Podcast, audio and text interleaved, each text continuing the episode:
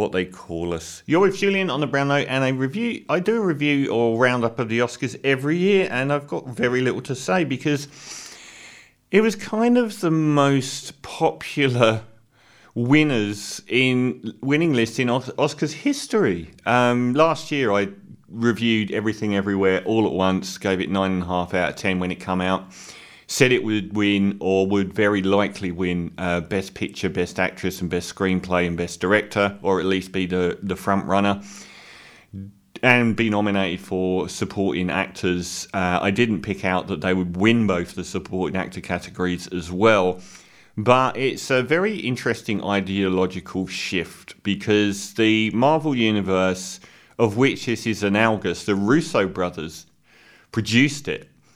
Um, have barely got a mention ever in the Oscars. In fact, other than Lord of the Rings, very few of the fantasy or sci-fi world has ever been recognized by the Oscars.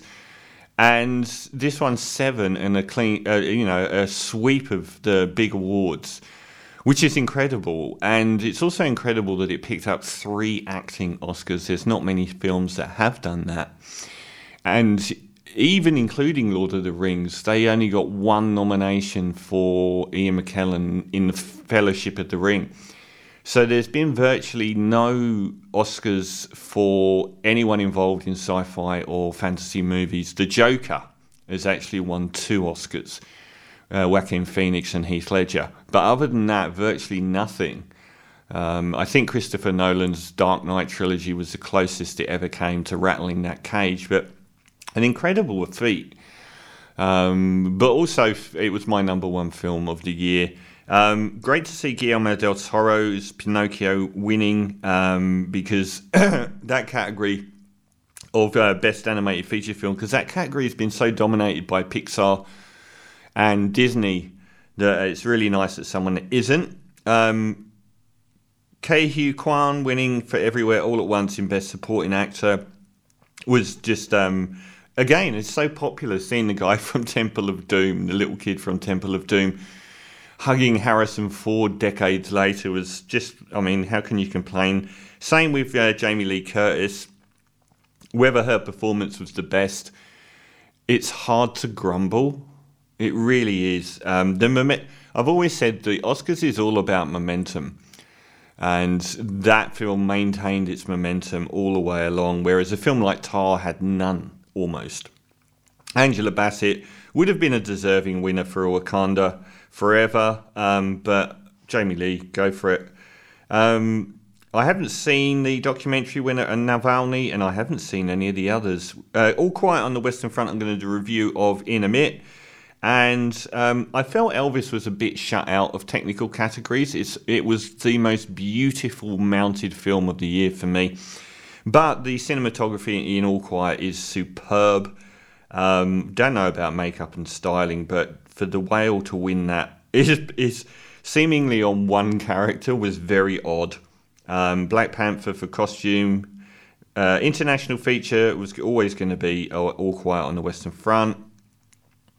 Uh, production design, All Quiet on the Western Front. I would um, be it would be interesting on production design on a few of the other films on this list. Elvis, uh, Babylon was a terrible film, but the production design was certainly amazing. And Avatar, which I've still not yet seen.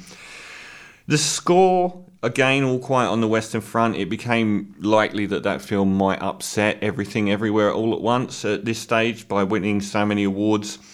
Um, I thought the uh, score for everything was superb by Son Lux. I thought the score for Babylon was absolutely superb. Banshees of Inisherin got completely shut out, but that had a beautiful soundtrack. I kind of feel like The Northman really had uh, a, an utterly sublime soundtrack as well, but the soundtrack for All Quiet was was at least a worthy one.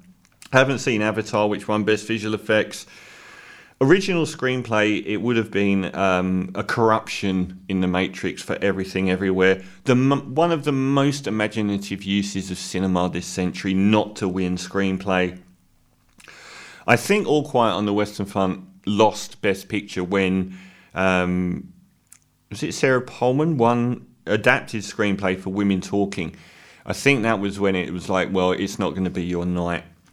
Great to see Top Gun pick up a sound award. It didn't really matter what award it won as long as it got one. And great to see Naatu Naatu from Triple R win for song, normally the worst category of all. Editing everything all at once, again, mixing up those multiverses the way they did, a very deserving winner. And the directors, Daniel Scheinert and Daniel Kwan, again. Um, Brendan Fraser in, in The Whale. I haven't seen The Whale. It seems to get pretty average reviews. And I have seen that he won an Oscar basically based on one scene in that film. I feel really sad for Colin Farrell.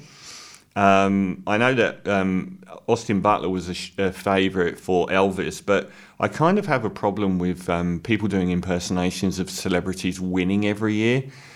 So even though he was magnificent in that film, I thought Colin Farrell delivered a really consummate, rounded performance with no histrionics, no reliance on big emotion. It was all subtlety. It was beautifully comedic. Uh, I, I thought he was a bit let down there. I really wanted Michelle Yeoh to win Best Actress, and she did. I said it would be a tragedy if she didn't. Was her performance better than Cate Blanchett? Well, Cate Blanchett's going to get nominated for another six or seven Oscars. She's always going to get nominated, so I really wanted it to be Michelle's year. But I love the fact that she was near 60 years old and nominated in a role that qualified as both comedic and action star. I really like the fact that it, it wasn't, you know, dramatically, she was great. She was great as an action star and she was great as a comedian. So I really think she was deserving. And Best Picture, obviously, Everything Everywhere All at Once.